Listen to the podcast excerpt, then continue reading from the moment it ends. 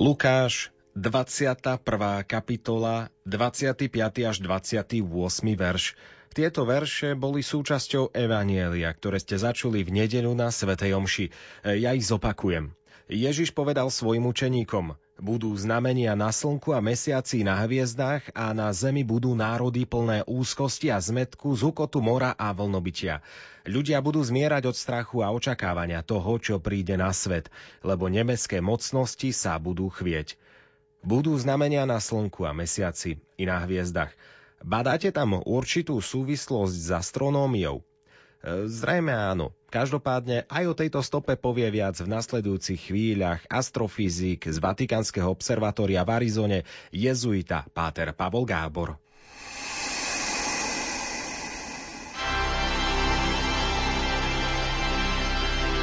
Príbytok svetla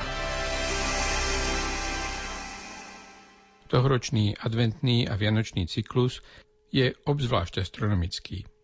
Vlastne všetky veľké kresťanské sviatky majú istý astronomický rozmer, ale nedelný cyklus C liturgických čítaní uplynulú prvú adventnú nedeľu priamo rozpútal astronomicky dramatické obrazy. Budú znamenia na slnku a mesiaci i na hviezdach, lebo nebeské mocnosti sa budú chvieť. Aby sme sa dobre vžili do tohto apokalyptického jazyka, je dobré najprv na chvíľku zabudnúť všetko, čo vieme o astrofyzike a fyzikálnej kozmológii.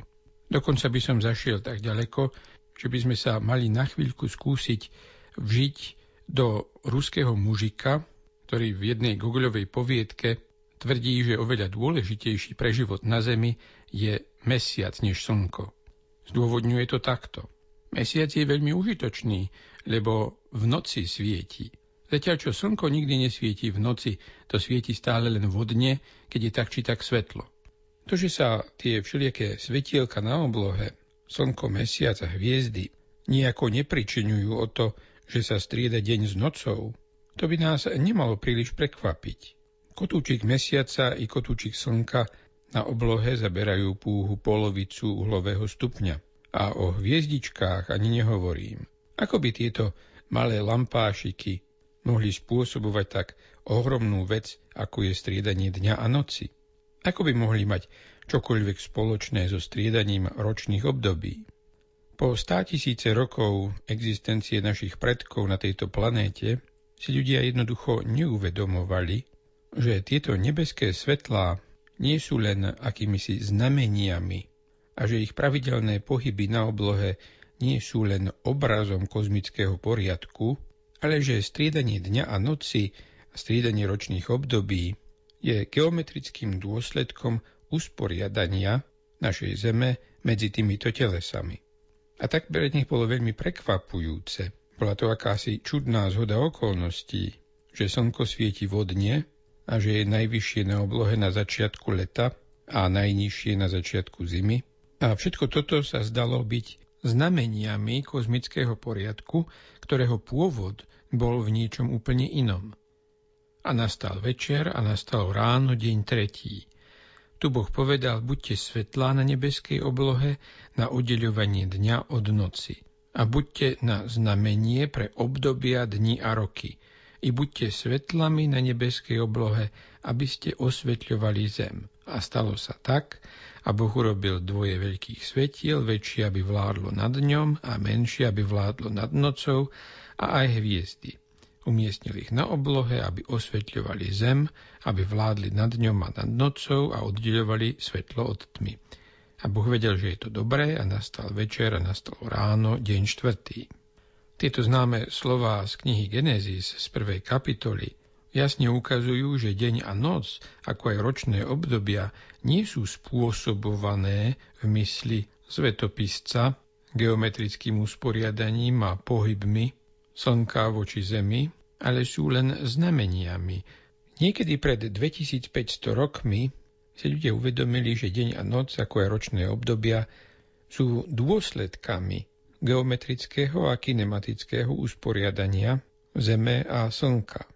To bola výborná myšlienka, ale niektorí zašli priďaleko vytvorili veľmi prepracovanú teóriu, ktorá je žiaľ dodnes živá ako astrológia.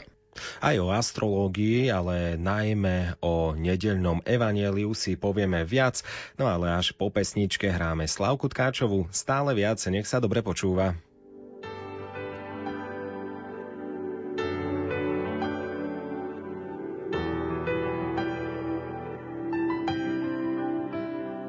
Keď sa zdá, že dobro zhaslo, vtedy príde niekto vie.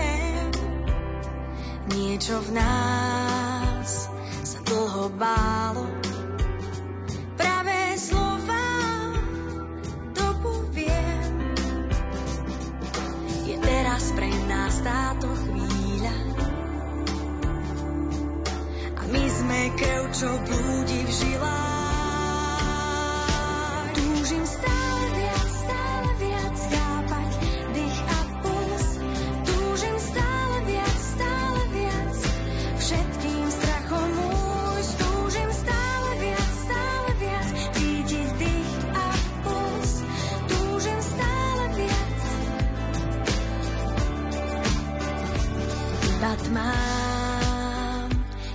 svietia hviezdy. Voda mrží, miesto púšť, aj nový deň to na nás skúša. On sa bojí, ty sa pusť. Je teraz pre nás táto chvíľa. A my sme krv, čo blúdi v žilách.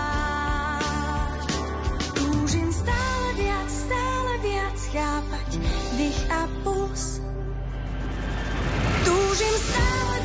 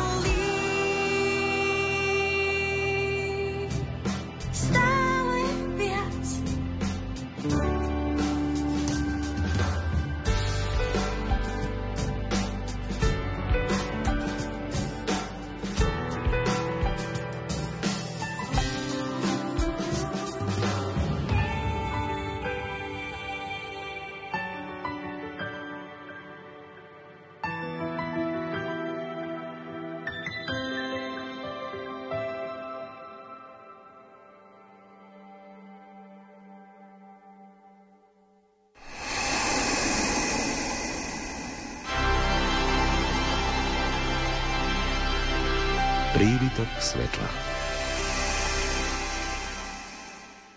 Zatiaľ čo Slnko a Mesiac ozaj majú vplyv na dianie na Zemi, vplyv ostatných planét je zanedbateľný a rozhodne neprebieha tak, ako si to starogrécky myslitelia predstavovali.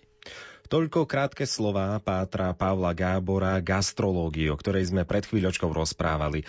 Poďme sa však vrátiť k Lukášomu evaneliu, z ktorého sme si čítali v nedeľu budú znamenia na slnku a mesiaci, na hviezdach, lebo nebeské mocnosti sa budú chvieť. Tento tropos patrí k apokalyptickému žánru, teda k žánru, kde autor zjavuje, grecké slovo apokalypsis znamená zjavenie, teda zjavuje budúcnosť a vyjadruje tak posolstvo pre súčasnosť. V danom prípade je posolstvo veľmi priamočiare. Súčasný kozmický poriadok, ktorý sa týka hlavne vecí pozemských, teda usporiadanie pozemského sveta, usporiadanie ekonomické, politické, spoločenské, to všetko sa premení, keď príde syn človeka prichádzať v oblaku s veľkou mocou a slávou. Ale to najpodstatnejšie je, že ide o posolstvo nádeje. Keď sa to začne diať, vraví Evangelium, spriamte sa a zdvihnite hlavu, lebo sa blíži vaše vykúpenie. Blíži sa naplnenie Božích prisľúbení, ktorých hlavným bodom je nastolenie Božej spravodlivosti v tom novom kozmickom poriadku, v novom Božom kráľovstve. Keď teda očakávame druhý príchod pána a adventný čas nás k tomu má pripravovať, máme byť plný nádeje, máme sa cvičiť v nádeji. V nádeji, že sa Božie prisľúbenia čoskoro naplnia a možno ešte viac v nádeji, že sa už naplnili. Len sa treba dobre pozrieť okolo seba. Celá dnešná spoločnosť má sklon vidieť len tie zlé veci vo svete. Dokonca sa zdá, ako by ten istý úryvok opisoval súčasný svet. Národy plné úzkosti a zmetku. Ľudia budú zmierať od strachu a očakávanie toho, čo príde na tento svet. A práve do tohto sveta plného zmetku a úzkosti majú kresťania vnášať nádej, majú sa vzpriamiť a zodvihnúť hlavu. A to je, myslím, náš program na advent. Cvičiť sa v tejto teologálnej čnosti, v čnosti nádeje. Aby sme okolo seba videli nielen apokalyptické znamenia, ale aj znamenia, ktoré nás povzbudia a posilnia našu nádej. Požehnaný advent. Prívitok svetla je na konci. Poučné slová ste počuli od Pátra Pavla Gábora. Ostaňte počúvať Rádio Lumen. Už o chvíľočku budeme váriť, pripravovať budeme smotanové meso s bulgurom. Dozviete sa návod, ako toto jedlo pripraviť za 20 minút.